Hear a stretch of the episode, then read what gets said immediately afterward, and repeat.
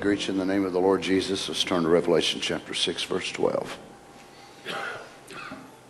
Revelation 6, verse 12. We'll read through verses 14 inclusive, and we'll pray and ask the Lord to help us today. I want to speak to you again today on the honeymoon. Our scriptures for the text may seem uh, contrasting to you, but I think you'll be able to understand where we're going to go. I would like to pick up where we was at last night.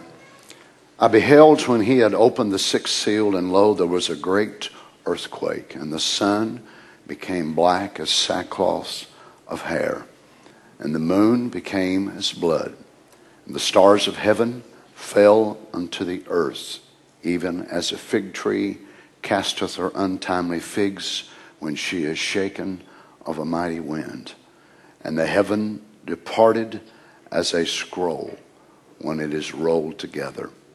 Listen to this. And every mountain and island were moved out of their places. What a dreadful time is coming for those who aren't ready to meet the Lord Jesus. I trust there won't be one person that's here today that'll see this. I trust the closest you'll get will be as ministers preach it and dramatize it. I hope and pray to God, men, women, children, no matter who you are, that there's none of you in this visible audience or any those of you that will hear this that will actually ever experience such a thing. Because I can tell you, the times that are laying before this earth and the people of this earth, there has never been, nor will there ever be, such a time again. Or he said, Do I have to go? No, you don't. If you wind up in this, you go because you choose to. And if you choose to, then probably you deserve it. Anyone that would choose this, there's definitely something wrong with them. So if you would choose that over what God offers you, then more than likely you'll be getting, you're just deserving of what you asked for. But why would we when the way has been made? A way of escape has been made. Luke 21 36, pray you therefore always that you may be accounted worthy to escape all of these things that shall come to pass and stand before the Son of Man. Amen. Amen. Well, good morning. No, this is not your regular Sunday morning service. Okay, that we're, we're not a regular church where we just gather and do our churchanity stuff. Hey, friends, I'm sick of that trash. I'm sick of all the church churchanity nonsense. Let's just go to church and, you know, go out and eat a little bit and fellowship. I want to get ready to leave this world. I want you to get ready to go with me. That's right. Amen. Let's pray together. Father, we love you so much today. Thank you for the grace of God that's been given to us to help us to be able to escape such things, Father, that's coming upon the earth. We ask that you'd speak to us today from your word. Dear God, help us that we as your people can be able to apply the word of God. We thank you that the washing of the water of the word, the rhema word, comes to cleanse us from those things that are around us. We're certainly not here today to say that we are a faultless, perfect people, but we are a people that are forgiven. And that's where we base our faith. We do not base it upon how good we are, how righteous we are, anything we could ever do. Our faith is in our sinless, perfect Lamb. Help us today, Father, we ask in the name of the Lord Jesus. And the saints said, Amen. God bless you. You may be seated. The very first honeymoon suite that was ever brought into existence was one of such beauty, such perfection. It was a lush paradise suite located near the land of Egypt, for which four rivers parted their ways. There was gold, there was bdellium, there was onyx, there was all types of precious stones and wonderful things that God had made. Plants that were so sublime it would be more than our minds in our fallen state could probably comprehend. The animals, as they strolled through this honeymoon suite, were perfectly harmless. There was no fault, there was no error, there was no sin, no unbelief. A beautiful, beautiful paradise of God. And guess who wound up in this honeymoon suite? The first married couple. Almighty God squared them off in the Garden of Eden when this man had given birth, as it was, to his own wife, for she came out of him. God took her and be able to form her and shape her into the image he desired her to take. Then he sets them in this honeymoon suite. It was not a resort. It was not anything like Disney could ever accommodate. It was not a hotel that was so nice and five star. Huh, there's not enough stars to even number how nice this was. So beautiful, so wonderful, so marvelous, so perfect, and absolutely, totally theirs. And they were in charge. But yet, Father knew, of course, when this honeymoon suite was in the process of being made. He must make it in such a way that future generations will be able to accommodate all the further plans that he has for this earth. Now, unlike the way maybe you and I would make an earth, or if we would make a mud ball, what we would do would be reach down and get a little bit of sand, a little bit of clay, or maybe over in somewhere where the clay is really finely mixed together and would reach down and get us a handful. Maybe it already had moisture on it. If not, we would wet our hands. And then we would go to shape it as best as we could into a sphere or an object of a circle. And we would make that and maybe go around like this. You've done it before, like I have, and make it round and make it really slick on the outside. But that wasn't the way Father made this honeymoon suite. He knew that this place, which now contained this honeymoon suite, which he called the earth, the earth would have many, many millennia by which she would serve the divine purpose of God. So he made her not so much like a ball of clay to where she would be compacted together and one solid sphere, but he made her in a way by which her future purpose would be able to come into view. So he made her with what scientists call plates, tectonic plates. Now, those tectonic plates, God made them in such a way that the future judgments by which he will smite the earth would come into full use and purpose. Now, we don't realize it, of course, but the earth itself is a living planet that hangs out in the universe. If God would have made her as if we would have made a round ball of clay, and put her heart on the inside that she has with no movement, she would have not been here to this day. She would have already exploded. So God made her with the purpose in mind that she would be able to be used by Him in future generations. And I hope it makes sense to you that God must actually allow this planet to be a tool of blessing and a tool of judgment.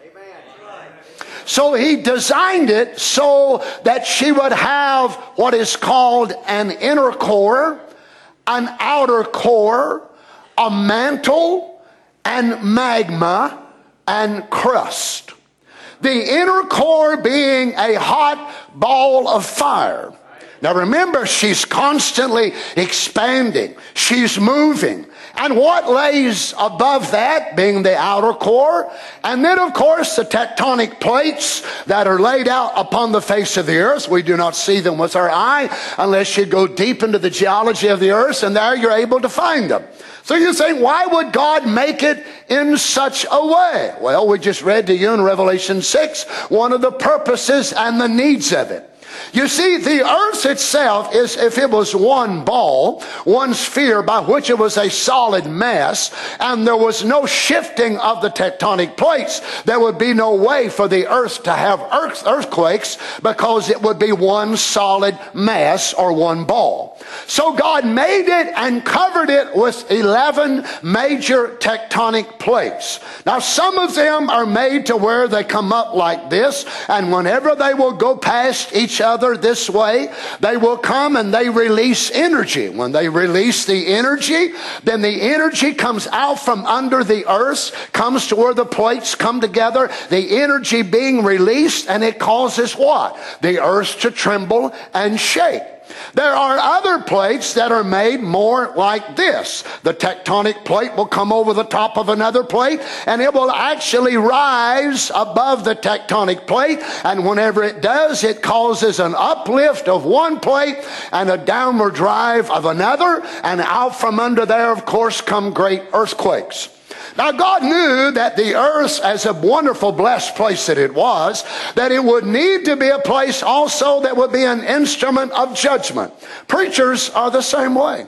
You see, preachers can be so gifted by God, they can speak things that are so phenomenal beyond their understanding, beyond their own learning and everything else. And at the same time, same sermon, same setting, God can take them and make them an instrument of judgment to where you feel like you're hanging over hell by the power of their words and turn right around at the end of the surface and offer you so much mercy you just can't understand how you deserve such grace. And it comes from the exact same gift. Well, praise the Lord. We've seen it happen, haven't we, over and over again. So God knew now that the earth, the earth in this tectonic state is not going to be the eternal status by which God will identify her, but in time she is needed to be able to be divided this way. So, you know, as far as the initial stage of the earth, I myself have never found where Brother Branham identified earthquakes as being part of the building tool by which which the Almighty made the earth. Yeah, no doubt they were there, but we know that even with volcanoes, that many of the volcanoes that erupt upon the earth, they do so because the magma in the earth will slip under a tectonic plate and it will actually cause the fissure in the earth, which we know is a volcano, and then the magma will begin to pour out of the very heart of the earth. It's still the earth making new land, and it's still ongoing this very day.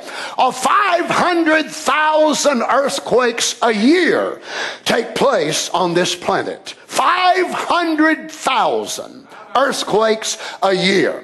Now, many of them, of course, you and I never feel, we never know them, only by the seismograph are they able to be able to pick them up. But yet there have been earthquakes that God has used in major junctions and intervals of time by which he was changing things upon the earth. And we know, of course, that what we're leading up to is the honeymoon of the bride and the groom. And earthquakes will once again be a major tool that God will cleanse the earth to be able to bring it to a millennium condition.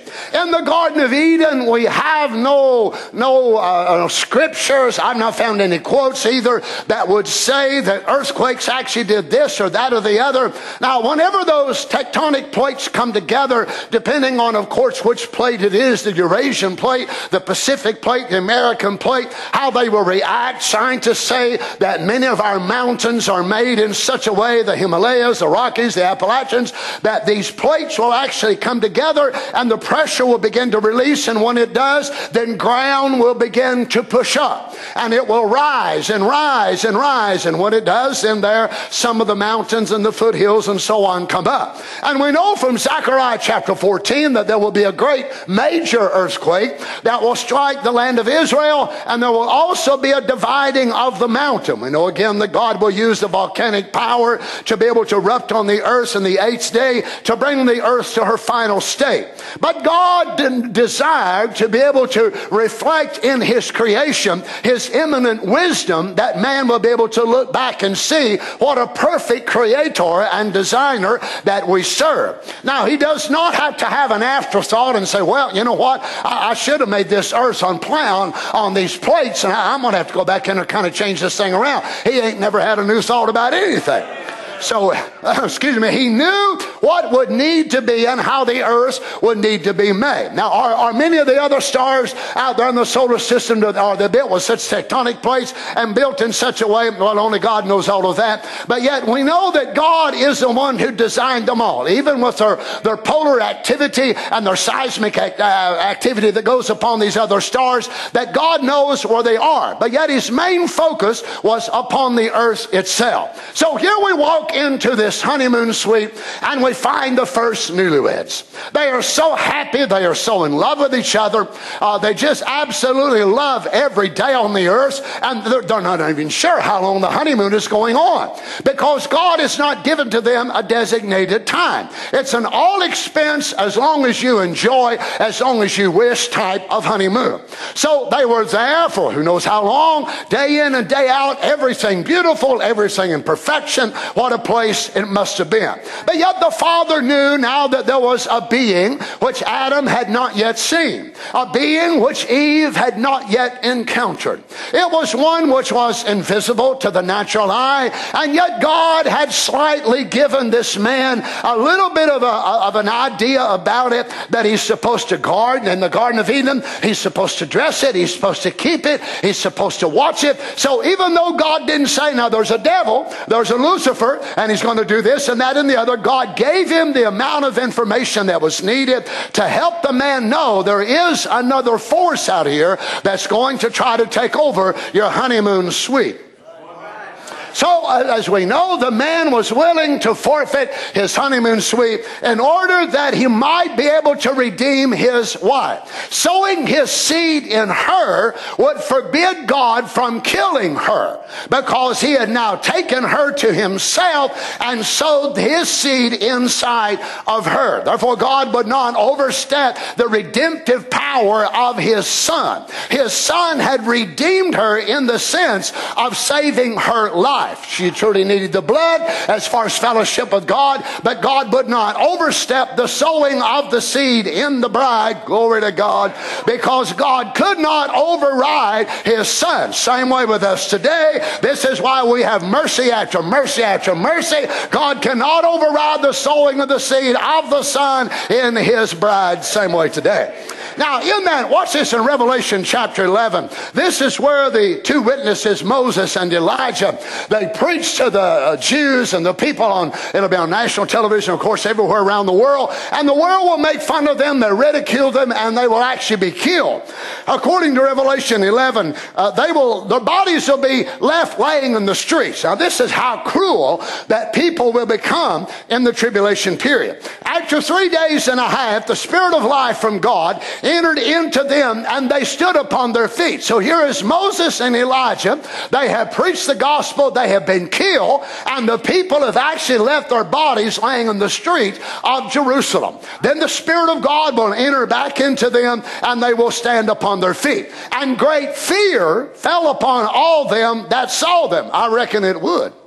I mean, because after three days and a half, you're already rigor mortis has done already set in. So there's already corruption that's coming inside of your body, and all of a sudden the spirit of life enters into you, and you stand up and they say, "Hey, these guys are the one that caused all this trouble to begin with." Now, notice in verse 12, and they heard a great voice from heaven saying unto them, Come up hither. Now they get a private rapture.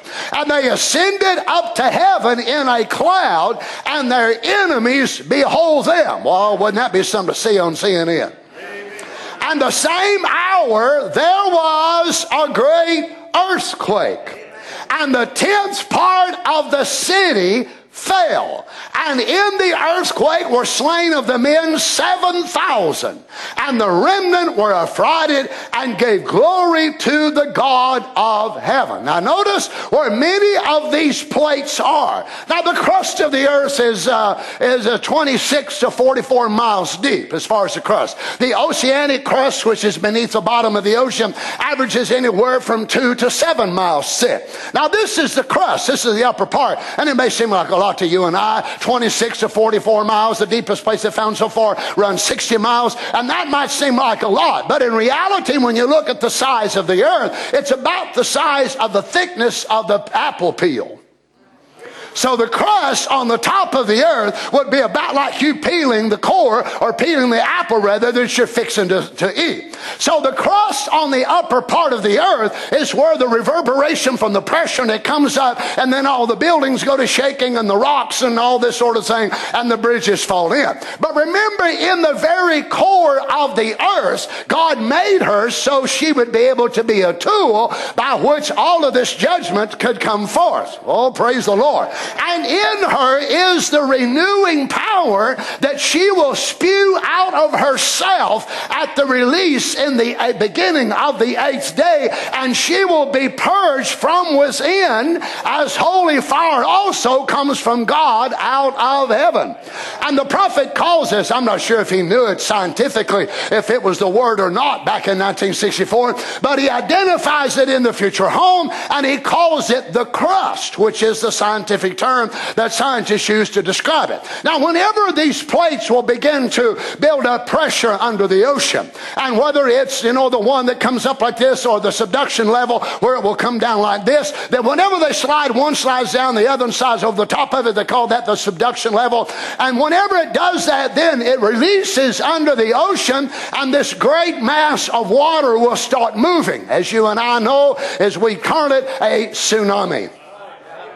So whenever this begins to take place under the ocean bed, that it releases all of this energy, that will be part of what will bring the West Coast to her annihilation. It will not only be the tectonic plates, and remember now, friends, we think only of California. If you study it very well, you realize this goes plumb up into Canada and Victoria Island and on up through there. Remember the prophet said it will be a chunk of the earth three to four hundred miles wide, fifteen hundred miles long will fall 40 miles down into the earth. I don't want to be here.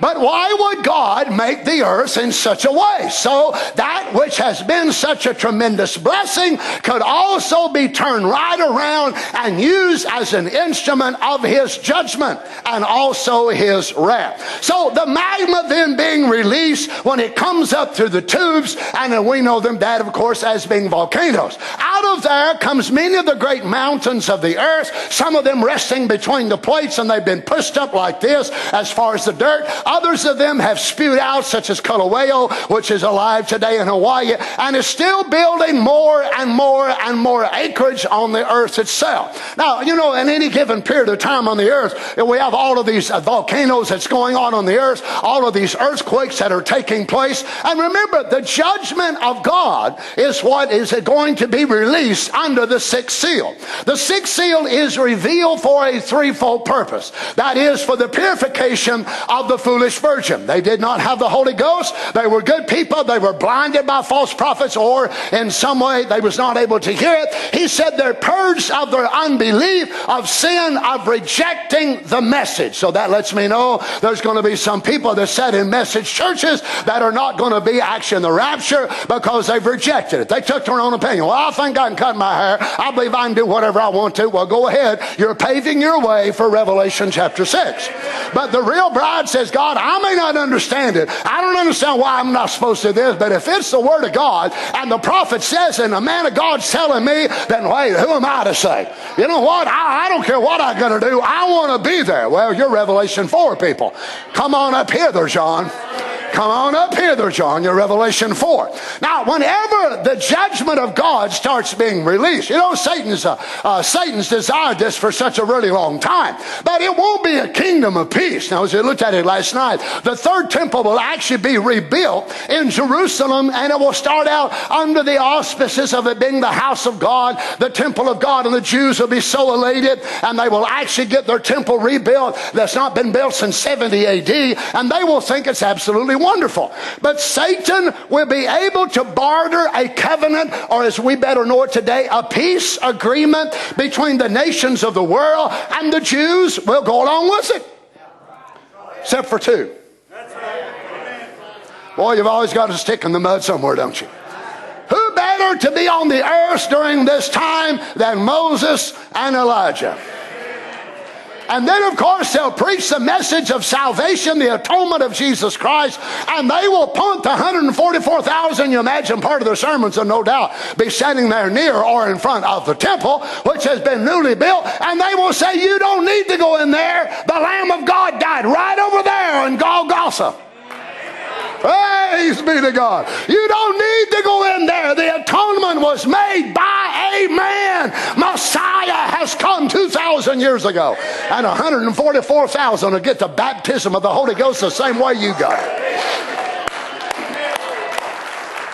Oh, man. Notice now Revelation 11 19. And the temple of God was opened in heaven, and there was seen in his temple the ark of his testament, and there were lightnings and voices and thunderings and an earthquake and great hail. Notice Revelation 16 16. And he gathered them together into a place called in the Hebrew tongue Armageddon. Now notice this seventh angel. Now, this seventh angel here is not the seventh church angel, but it is the seventh vial angel, which is going going to release the bowl, as it is in the English word. It is going to be a vial of God's wrath. So there are seven uh, angels, which are messengers. There are seven trumpet angels, seven vial angels, and this one is going to pour out the wrath of God upon the earth. Now, Satan has waited all these years to be able to get his kingdom. And you know what? God ain't going to let him enjoy it while he's got it. Because God's going to have his two prophets on the earth. They're going to interrupt nature. They're going to cause the sun to do whatever they want. The moon, the stars, it's perfectly in their control. Here the devil is thinking he's God, and you got two prophets on the earth that's just tearing up hell. I mean, they're just tearing the devil's kingdom all to pieces. He can't even enjoy it. He can't even enjoy being God for a little while because you got two holy roller prophets on the earth. Well, let me just tell you this. He can't really enjoy his Laodicea world because he's got a bunch of holy rollers all over the earth believing an end time message and he can't stand them. And the feelings are mutual. Now, watch as these people will be gathered. Of course, the battle of Armageddon. Uh, verse 17, and the seventh angel poured out his vial into the air, and there came a great voice out of the temple of heaven. Now, notice not on the earth, out of the temple of heaven from the throne, saying, It is done. And there were voices and thunders and lightnings, and there was a great earthquake. Look at how many we've already read here in these chapters. A great earthquake, such as was not since men My friends, the Richter scale only goes to 10. We're talking about earthquakes that go farther than the Richter scale even reads. 10,000 people a year on average die around the world from earthquakes. That is nothing compared to what's fixing to happen the prophet of God said, millions will die at one time. Millions. In 1935, he prophesied it that the sea would weep its way into the desert. 1964, he stands in Tampa and said, Oh God, we know one day, one day, this place will be beneath the water. You imagine as that chunk of the earth drops away on the west coast, that the oceans around the world, the globe, will be affected. And the tidal waves, then they called them tidal waves. We know them as tsunamis today. The tidal waves will shoot plumb back to Kentucky. You understand how far Kentucky is from the oceans?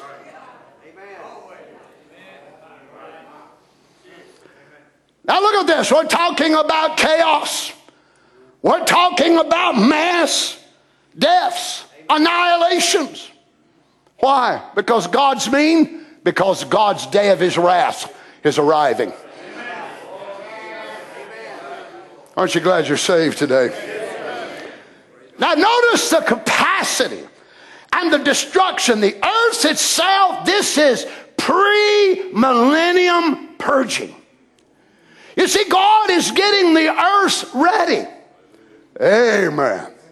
There will be one major mountain on the earth in the millennium. The majority of the rest of them will be flattened. There may be hills, but the major mountain on the earth will be Mount Zion. Praise be to God. Such as was not since men were upon the earth, and so mighty an earthquake and so great. And the great city was divided into three parts. And the cities of the nations fell. Can you imagine? Zurich, London, Copenhagen, Frankfurt, the nations of the world, the cities will begin to reverberate as a drunk man staggering. When the tectonic plates begin to move, oh, we know it. Scientists say it's coming, it's coming, the big one's coming. They don't have a clue how big it is. May I say this? There's more than one big one. We're talking about major things here, friends. Lord God, thank you for your grace to us, Lord. And the cities of the nations. Now, this one was so connected to the other tectonic plates and the energy being released under the earth that it began to cause tsunamis and earthquakes in Japan and China and Taiwan. Carolyn now years ago in Florida, and was in, in Africa actually. Whenever that big one hit Indonesia, many of y'all remember that because some of y'all was trying to call and check on us. And the tsunami that come killed hundreds of thousands of people annihilated. Oh, if you've never seen pictures of it, it's just more than what you can be able to describe. And yet they themselves never had the earthquake. The earthquake happened somewhere else. When this begins to be released on the earth, the earth is being sanctified.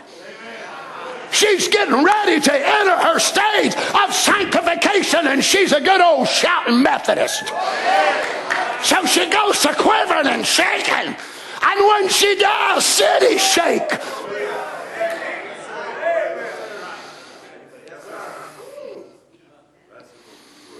And great Babylon came in remembrance before God to give unto her the cup of the wine of the fierceness of his wrath.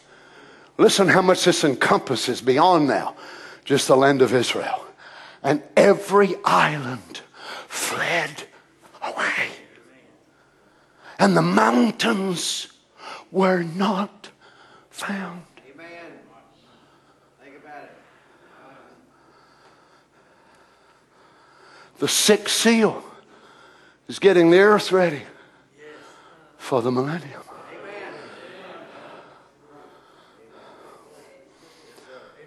So the Rockies, the Appalachians, the Himalayas, the mountains in South America, the earth will start entering into this teetering, rocking, shaking place that she's never been before. In the days of the antediluvian destruction, the fountains of the deep broke up where they were stored and divided by the spoken word.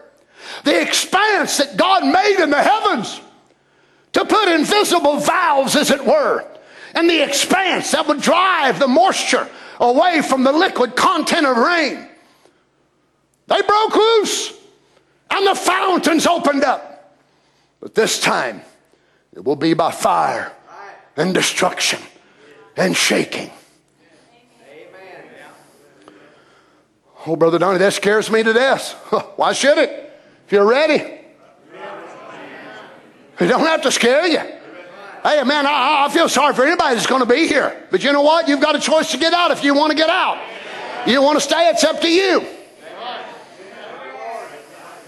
To me, this is only scriptures in the Word of God that I will never see with my eyes. Ezekiel saw the same thing. Notice this. In Ezekiel 38 18, and it shall come to pass at the same time when Gog shall come against the land of Israel, saith the Lord God, that my fury shall come up in my face. For in my jealousy and in the fire of my wrath have I spoken. Surely in that day there shall be a great shaking in the land of Israel, so that the fishes of the sea and the fowls of the heaven and the beasts of the field and the creeping things that creep upon the earth and all the men that are on the face of the earth shall shake the fish in the Mediterranean, the fish all around, the birds, the animals will shake and quiver and tremble. Much less all the humans. Lord Jesus, listen to this. The mountains shall be thrown Amen. Now, let me just say this to you today. If you're not serving God, I want to ask you whatever God you are serving, can He do this? If you're serving money, you're serving your pride, you're serving drugs, alcohol, you know, whatever it is that you're serving, can it do this?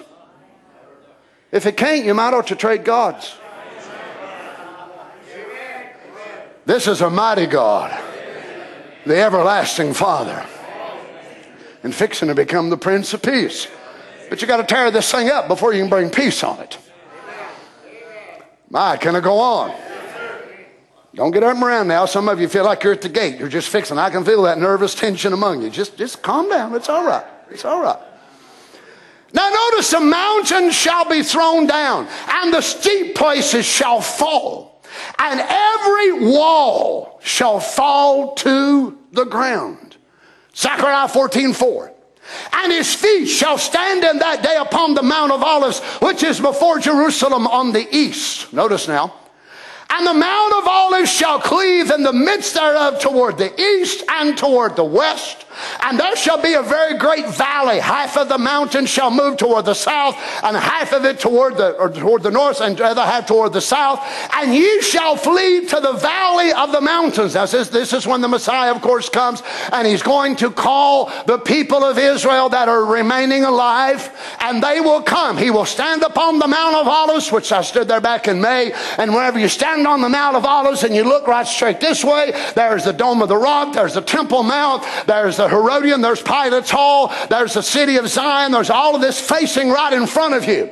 And yet, whenever he stands there, the mountain will begin to shake and tremble under the feet, hallelujah, of the mighty God, and the mountain will cleave in half. And when it does, it will create a valley. There's a little valley like this right now called the Kidron Valley. So you're up on the Mount of Olives, you go down the Kidron Valley and come up on the other side. It's Jerusalem. Rock throwing distance, basically, what we would say. But in that day, there will be a great valley created and there they will run into it. What is it? More preparation for the millennium. While other mountains are going down where his feet are, mountains are going up. Praise be to God. While kingdoms are falling under his feet, his kingdom is rising.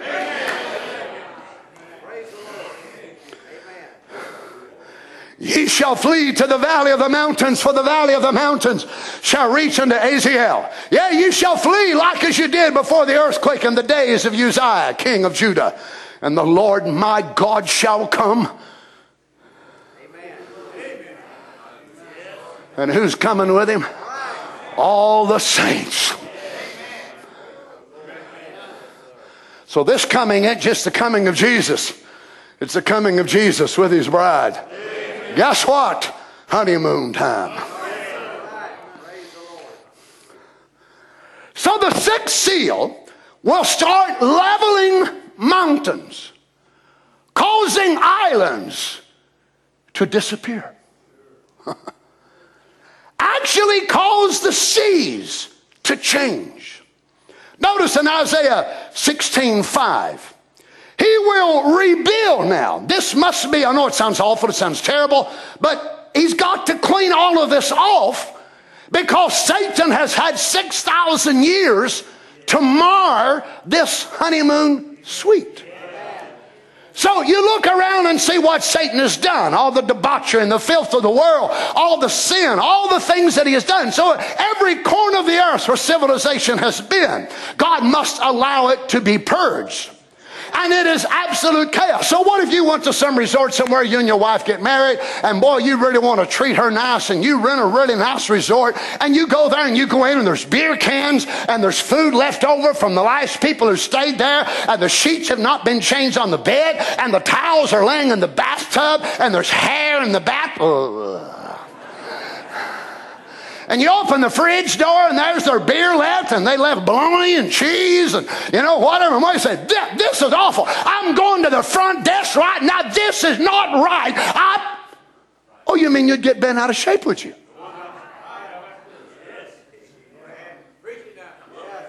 Well, you see, everywhere God looks, there's beer in the fridge. Everywhere God looks, there's filth, there's nonsense, there's death, there's murder, there's lying, there's adultery, there's fornication, there's rotten politics. God don't get bent out of shape. When things ain't the way God wants them, God bends them out of shape. He's had to do a lot of bending on me. I don't know about you. No, so God is not going to bring his sweetheart, which he has loved before the foundation of the world, back to such a chaotic state and set her for a honeymoon on this world. So he must cleanse it. So while you're up there in heaven enjoying the marriage supper of the Lamb, just going around greeting one another, whatever we're going to do, I don't even know what we're going to do. But while we're there, He's actually letting His power move on the earth and clean house. You don't even have to worry about it. You don't have to pick up a broom. You don't have to pick up one thing to clean it. He's absolutely scaring it all, causing the volcanoes from deep within the earth itself, coming up through the core, through the magma, through the outer core, into the crust of the earth, and the mountains are falling away. All these things are taking place, and you're just sitting up around the table, just eating heavenly food and just singing and rejoicing and praising God while He's having His power down on the earth to clean it up. The resort for what? The Eden honeymoon to begin with. Oh, blessed be the Lord. What is it? It will be a restarting of the seventh day when Him and His bride will walk out on this earth. Can you imagine, friends, what it will be when we step out on it? No. A tropical paradise. The Sahara will be gone. The Gobi Desert, gone. As I told you last week, there's places in South America that for over a hundred years, not one drop of rain has fallen. That place will be a paradise. You know what keeps rain from falling on it? The chain of mountains that's on the other side, the ocean side. And when it comes in, the mountains are so tall, it keeps the pressure and the, and the warmth and all of that from coming over. And right on the other side of a tropical paradise in the mountains is nothing but a dry, barren desert. So God will say, All right, you big smart Alex, get down. You're going to be humbled. I'm tired of you keeping moisture from that part of the earth. Praise God. No wonder John the Baptist said the high places are going to be made low and the low places are going to be made high. Praise be to God. Can you imagine when we step out. Now we're lifted into that realm while the sixth seal terminates. And of course, you know, Satan is bound by the chain of circumstance for a thousand years that he cannot, you know, God is absolutely going to eradicate every excuse that man will ever have. Because man that know about God and believe there is a God, they say, well, I want to live right, but I can't. The devil made me do it. There won't be nobody be able to say that in the millennium. God's going to uh, annihilate every excuse. There will be no excuses left. The devil made me do it. No, you can't say that because he won't be there. Just be honest. You didn't want to do it. That's why folks don't live right. They simply don't want to. Oh my. So here we come out of heaven in our glorified bodies. Now, when we come in the battle of Armageddon, the saints of God riding on white horses as he is, we will come in our glorified bodies. Oh, it'll be utter chaos, be all kinds of mess going on. But that's not that's not honeymoon time yet. Still a little cleanup needs to be done. A few dishes need to be picked up, a few things. He said, Hey Donnie, you wanna go with me? I said, Yes, sir. I like a good fight. Hey, y'all want to go with me? Absolutely, Lord. We're behind you all the way. We want to go with you. We want to see why you clean this up. So he does it. While this is going on, of course, all these things are taking place. All the living on the earth are killed. And then he may raise us up back up into the heavenly sphere while it's totally finished up. And then we step out. You imagine we leave that heavenly dimension and then we come out and we break into the view of the earth itself for the first time. We're dimensional traveling, so we're traveling faster than man's ever been able to move. And we break in over the earth and there we see her, the blue planet. Just like that, we're down on top of her. And we're looking around, walking. Wow. So, what did this used to be? Well, this used to be the desert in Egypt. Really? And what was this over here? This was the Sahara. Wow.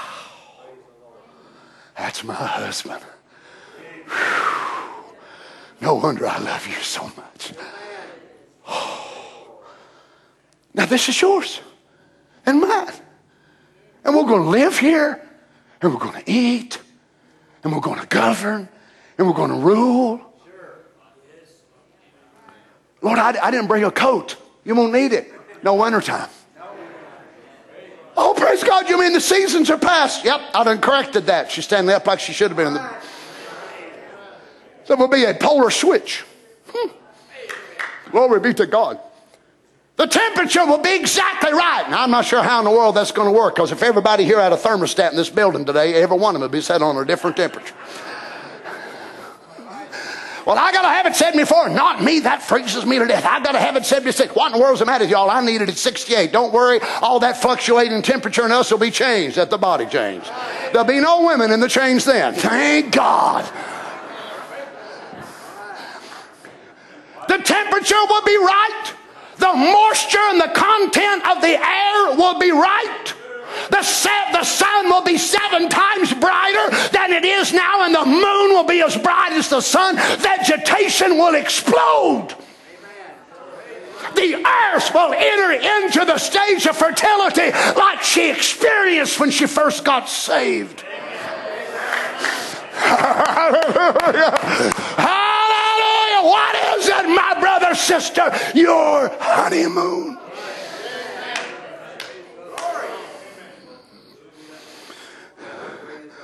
Notice this Isaiah 16 5 that in mercy shall the throne be established, and he shall set upon it in truth in the tabernacle of David, judging and seeking judgment and hastening righteousness.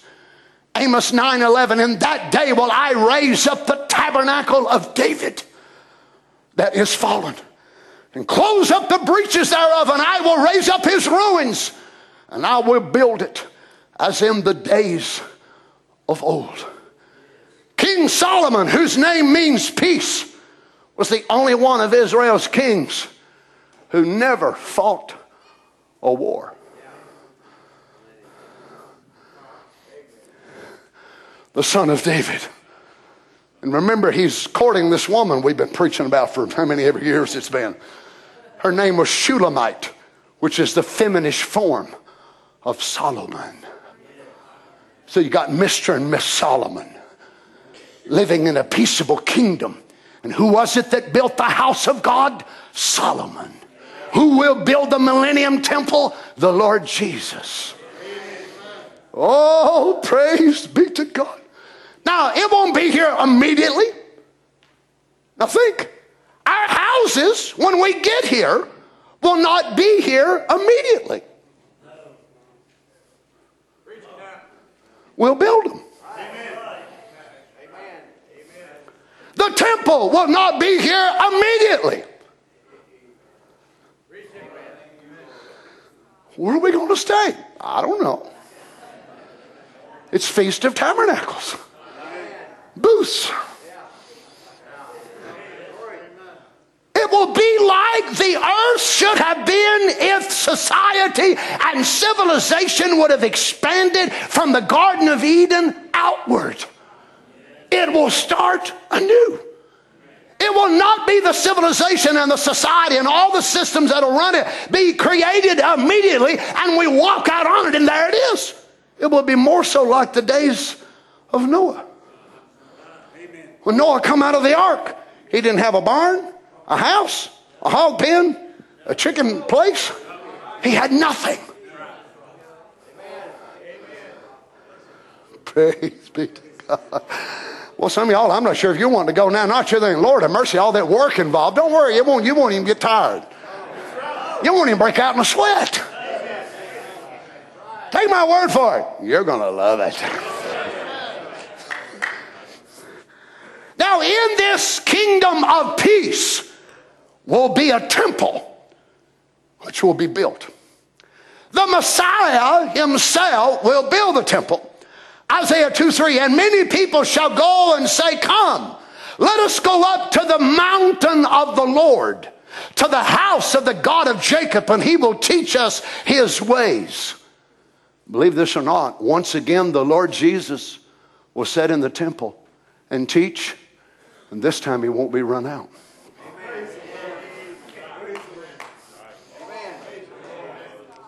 Can you imagine being around him and hearing him as he begins to expound the things of eternity? There, once again, the eternal sets in the temple of God, teaching of the eternal things of Adonai. Isaiah 56, 6, and the sons of the stranger that joined themselves to the Lord. Now listen to this. These will be the Gentile nations that will actually surrender their hearts to the Lord Jesus under the Messianic kingdom. Preachers won't be preaching now, but it will be the government of the Messiah, and people will decide to join to it. Listen how Isaiah says it. And the sons of the stranger, which means that they're not Jews, they join themselves to the Lord to serve him and to love the name of the Lord and to be his servants, every one that keepeth the Sabbath. Amen.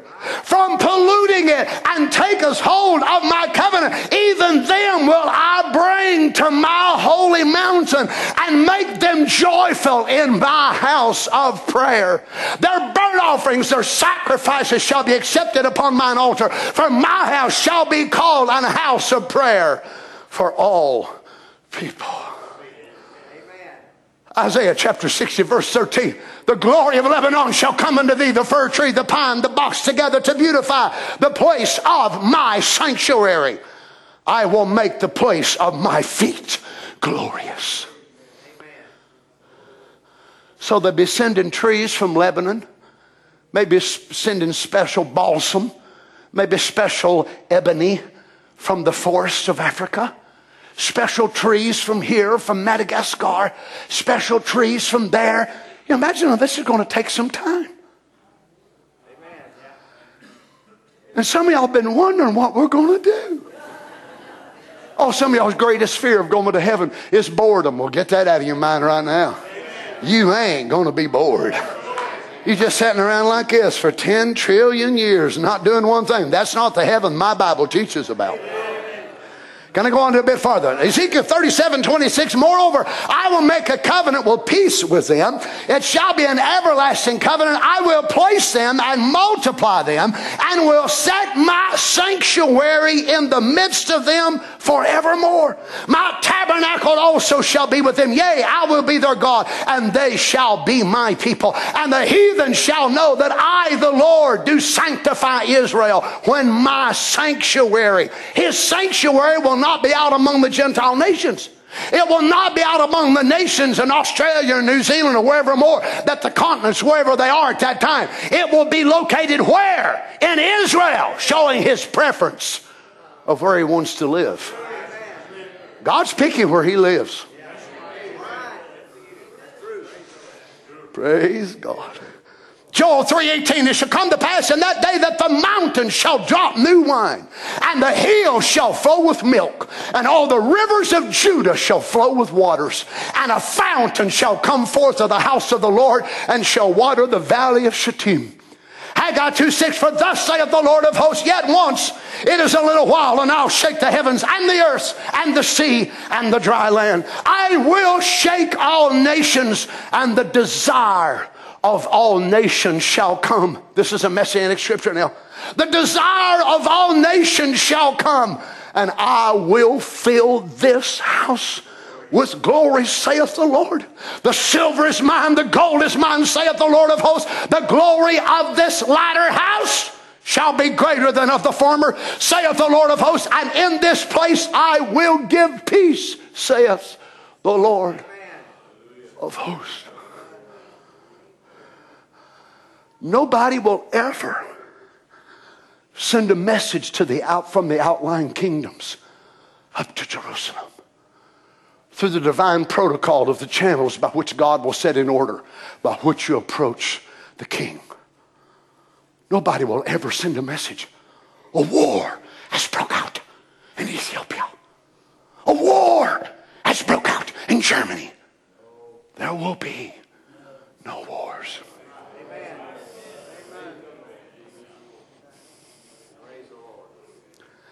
And the sons of God will be fully manifested. These people outside of the authority of sonship will come to the sons of God and say, I need rain for my crops. The prophet of God said, Them sons will say, I give you rain. I will send you rain. You believe it? Yes, sir. Yes, sir. It will be as it was intended to be in the beginning. When the delegated authority from the eternal himself will be handed down through the streams of time, reflected through those mortals which have transcended time and entered back into the eighth day. Men, sons, that he can trust. Sons that he can delegate authority. Blessed be the Lord. Zechariah 6:12 speak unto them, saying, Thus speaketh the Lord of hosts, saying, Behold, the man whose name is the branch. He shall grow up out of his place, and he shall build the temple of the Lord. Even he shall build the temple of the Lord. He shall bear the glory and shall sit and rule upon his throne. And he shall be a priest upon his throne.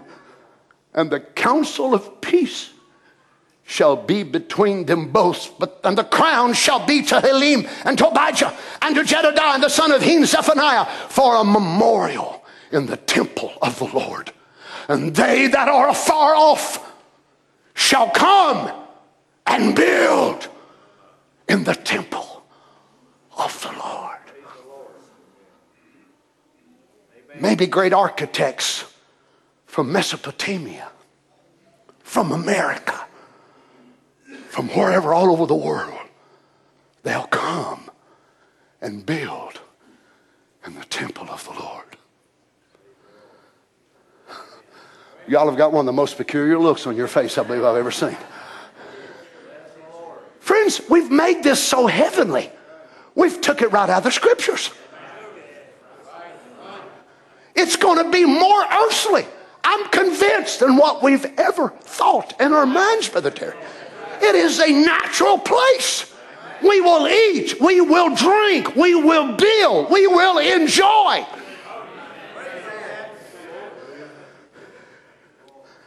They that are afar off shall come and build in the temple of the Lord, and ye shall know that I, the Lord of hosts, has sent me unto you, and this shall come to pass if you diligently obey the voice of the Lord your God. Zechariah 8:20. Thus saith the Lord of hosts, it shall come to pass that there shall come people and the inhabitants of many cities and the inhabitants of one city shall go to another, say, Let us go speedily to pray before the Lord and to seek the Lord of hosts. I will go also. Yea, many people and strong nations shall come to seek the Lord of hosts. Where? What's your Bible say? in Jerusalem and to pray before the Lord. Thus saith the Lord of hosts, in those days it shall come to pass that ten men shall take a hold of all languages of the nation, shall even take a hold of the skirt of him that is a Jew, saying, We will go with you, for we have heard that God Amen. is with you.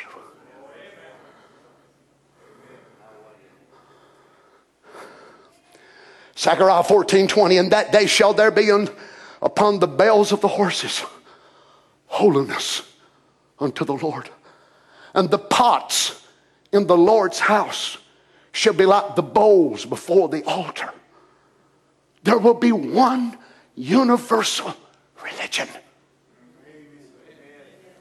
You won't drive down the road and see a Baptist church and then look across the street and see the First Methodist and then look on the other side and see the Second Church of Christ, and then drive a half mile down the road and see the Third Presbyterian. There will be no such. There will be no Muslims there, no Hindus. Not saying they hadn't been former Muslim, Muslims or former Hindus. Muslim religion will not be practiced in the millennium. The only religion accepted is the religion of the Lord Jesus. You imagine some of them former Muslims as they walk in from Arabia? As they walk in and pay obeisance to the King of Kings? And they leave that sanctuary temple and they say, Thanks be to God. At one time I lived near this and I called on Allah. But today, I call on the name of the Lord Jesus. I was blind. I was ignorant. I never heard about the cross. I never heard about it. But He gave me mercy and let me live in this blessed kingdom, not of Allah, but of Adonai.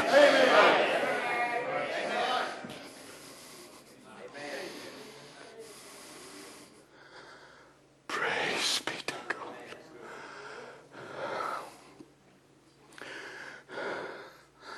Let me find a place to close. I don't mind telling you, friends, it's hard to close in eternity.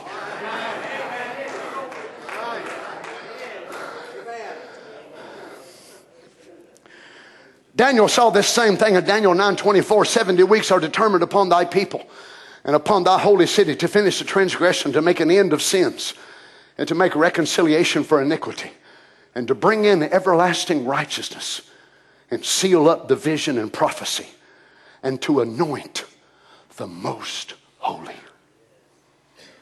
The prophet says here at the end time, he's to anoint the most holy. What is the most holy? To my way of seeing it, which I can prove it by the scripture, is to anoint the most holy, which will be the tabernacle that'll be used during the millennium. You imagine when it's built and the message goes all over the earth the time of dedication. We're going to anoint the most holy. Whether it takes six months, three months, a year, whatever it is, man, we got a thousand, so don't worry about time. The message goes over the earth. Here will come the kings from Arabia, the kings from wherever they live upon the earth.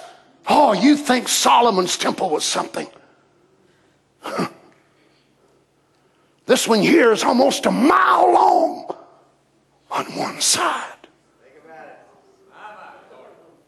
A city 34 miles in circumference. The prince enters in by the northern gate. There is no veil in this temple. There is no menorah. There is no women's court. There is no court of the Gentiles. Glory be to God. Hallelujah. And there in the middle of it sits the throne. Who in the world would put a throne in the middle of a temple? Who ever heard of such a thing? Well, if you're God and you're the king priest, you understand? The lamb will become the king priest. The anointed son of David the only one who could ever sit on such a throne and merge these offices together in truth and reality and say, I am your sin bearer, I am your sin destroyer, I am your king. King God, King Theophany, King Jesus.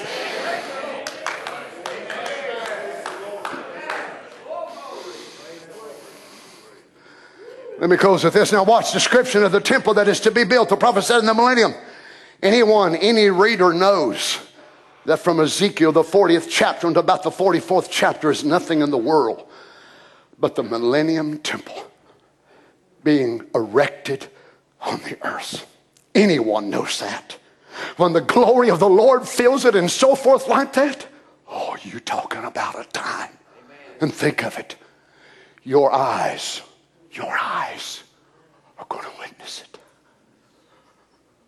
When the great kings comes out, the king almighty, and the angelic bands and the choirs, and no doubt some of our singers from our own assembly will be called upon to lead and sing some of the songs of coronation. Some of our musicians may be part of the group that will play and join up with the rest of the people of the earth. Oh my. You think it feels wonderful now being in His presence? What will it be then, friends? And the glory of God will enter in, and the land of the prince will be right in the middle of the land of Palestine. And there we, as his people, glory to God, will see our King as he is crowned. Hallelujah. Let's heads.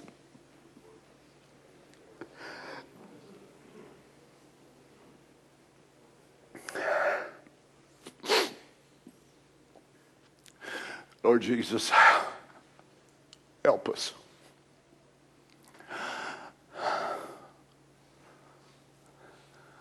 We desire, Father, to be there with all of our hearts. If we're not singers, if we're not musicians, if we're not sons of God placed in authority to do this and that and the other, that's not really what we want anyway. I don't want a position. I don't desire to be someone in authority. If I can just be there with you and with your people. I've given the majority of my life for this kingdom. Since a boy, starting preaching at 18, the better years of my life are gone. Much of my strength depleted. I don't recuperate as fast as I used to when I preach. I've got enough sense to know in a few more settings of the sun, I won't be able to preach this way. But Lord God, when my life is ended, if I have to go by the way of the grave, let the span of time from the day I'm born until the day I die, the hyphen in between the two dates, may it be filled with one thing. He served the Lord. He loved the Lord. He was passionate about Jesus Christ. Each of us have a choice of what goes between the two dates on our tombstone. Whether it's filled with rhetoric, lies, foolishness, nonsense. First few years of our life before we found you, Lord, most of us didn't come to you when we were wee little tots. So we had some years of foolishness in retrospect, we certainly could look, thank God, I wish we could do it over. Lord, may the time from whenever it was that it started to the end of our lives, may it be said one motive, one objective, one goal, one purpose to build, establish, strengthen the kingdom of God. May I never, in truth and reality, ever be able to be accused by ministers or saints of God or of you to be a kingdom builder to desire some type of little small, minuscule kingdom called Reagan. Why in the world would we want to do such a thing? But we want to give all of our energies, our strengths, all that we are to support the kingdom of our Lord and Savior, Jesus Christ. Lord, if there's one here today who's not ready, may you help them. May the Spirit of God speak to their hearts. For those who are serving you, give them the strength for the journey, the courage they need to face the everyday trials that come our way. Father, we love you so much. Help us, Lord. May there not be a one of us missing at that great coronation day. Praise God. I, I don't mind telling you, sir, I'm going to need your help. After studying this for the last six, seven months, and after preaching it, I'm going to need your help to be able to go back to being, I guess I could say, a more normal type person. I, I don't want to live here no more. After seeing what's in front of us and preaching the realities of this that lays before us. I don't, I, I don't want to live here. I, I don't, not interested in Walmart and money and whatever more that the world would have to offer riches and wealth. I need your help. We all do. You open our understanding and give us this heavenly glimpse. How can we ever be the same? How can we go back and act like we did before? Help us, Jesus. It must be getting close, Lord. Praise God. We know, Lord, even the way scientists are looking at it, all the pressure that is building up in the tectonic plates, and they're warning and warning and warning. They're finding out more plates and more things that they never even knew before existed. Here, just in our own state, Lord, a couple months ago, an earthquake that rattled. And Lord Scotty, my son in law, getting up out of the bed. Others hearing dishes rattle, feeling it in their bed. The earth is trembling. It's her birth pains. She's fixing to go into the last phase under the sixth seal where she will holler and scream and wail as she gives birth to her baby, the millennium. She will scream and stagger under the pain and agony. And it will, she will let out her last scream and moan. And out of her will come this newborn earth. Praise God. Help us, Lord Jesus. Let's stand together, saints.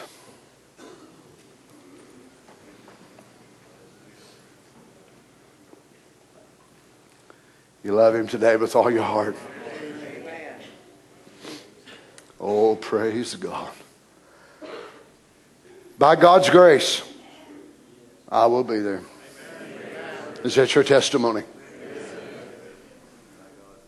The visions of God brought me into the land of Israel. Ezekiel chapter 40, verse 2. Brother Daniel, move over several pages. And the visions of God brought me into the land of Israel and set me upon a very high mountain, by which was the frame of a city on the south.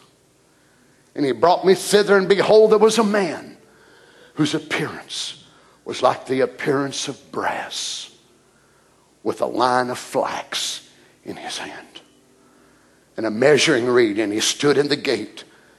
And the man said unto me, Son of man, behold with thine eyes, and hear with thine ears, and set thine heart upon all that I will show thee.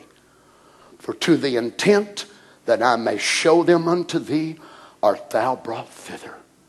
Declare all that thou seest to the house of Israel.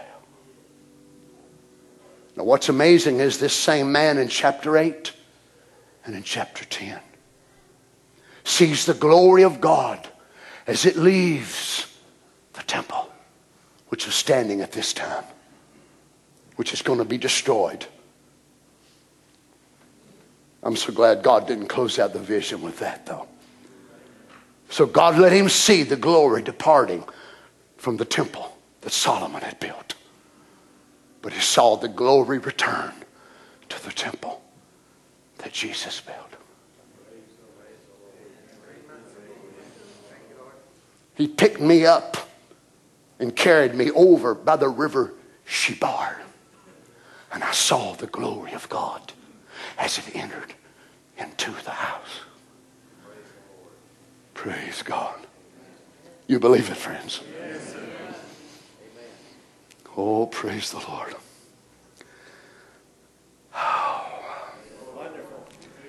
Sit down. I ain't done preaching. Let me preach a little more. No, no, no, no. My goodness. Can you honestly think about going and getting a steak and a baked tater after this? You- You're more concerned about going through the drive through and getting a chicken sandwich and a Dr. Pepper? Lord, there's nothing can compare to this. It's real, friends. Sing something, Brother Joel. I've still got a whole bunch of pages here. Okay, look, I'm turning. I'm, I'm closing this off. Let's worship. Let's worship. Okay. How beautiful. How beautiful heaven must be. We've got a baptism this morning. They'll come and prepare for that while we're singing. We read of a place that Amen. called heaven. Let's worship Him now. While we're preparing for the baptism.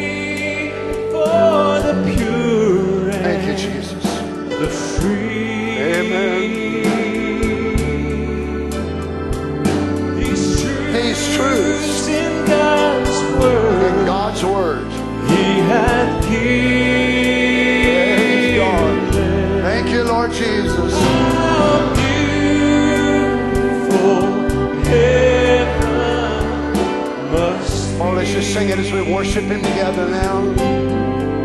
Amen. How beautiful it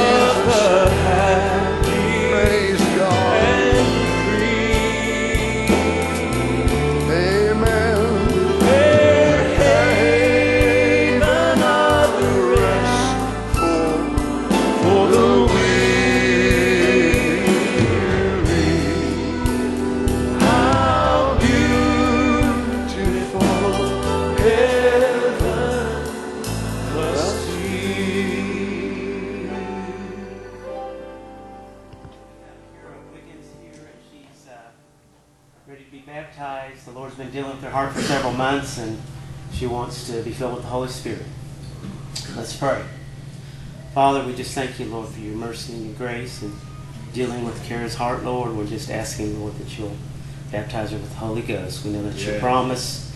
In Jesus' name. Amen. Okay, Kara, on the confession of your faith, we baptize you in the name of the Lord Jesus Christ.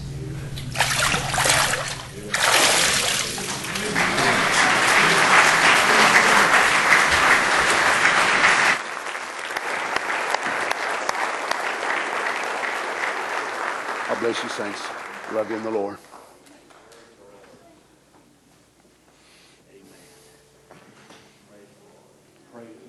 You enjoy church.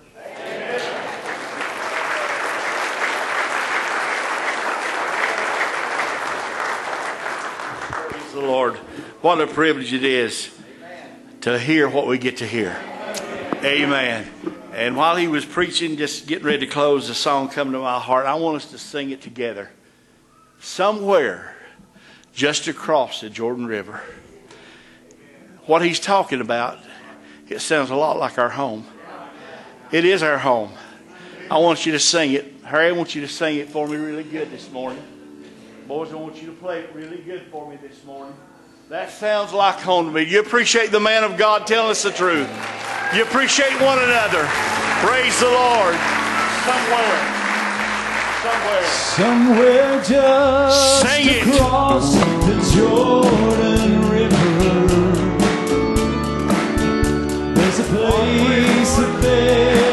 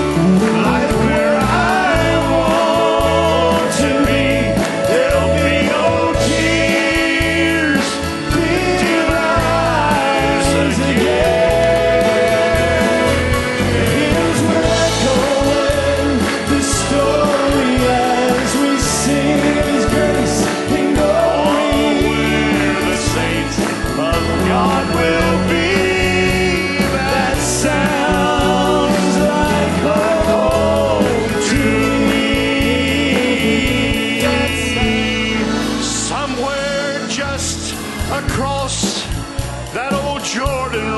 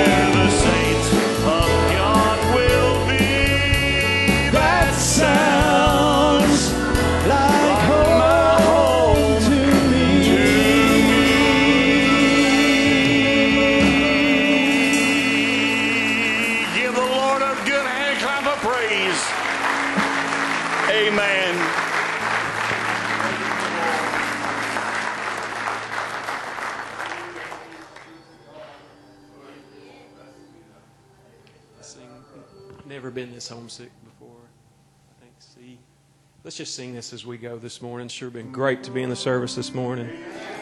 Let's just pray for each other this week. People that came up for prayer last night and this morning, let's keep them on our hearts. God will just be with them. Are you homesick?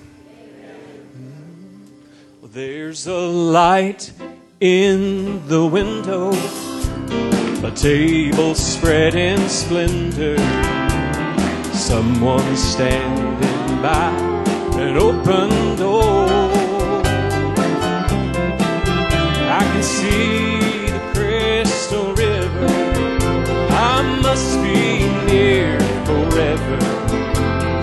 Never been this before.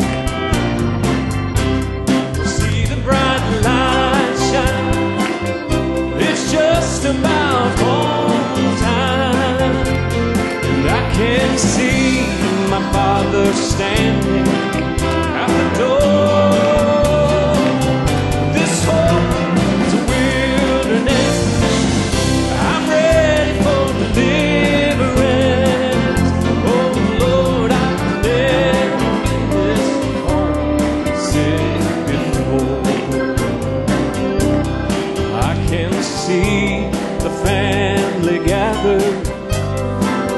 faces all familiar.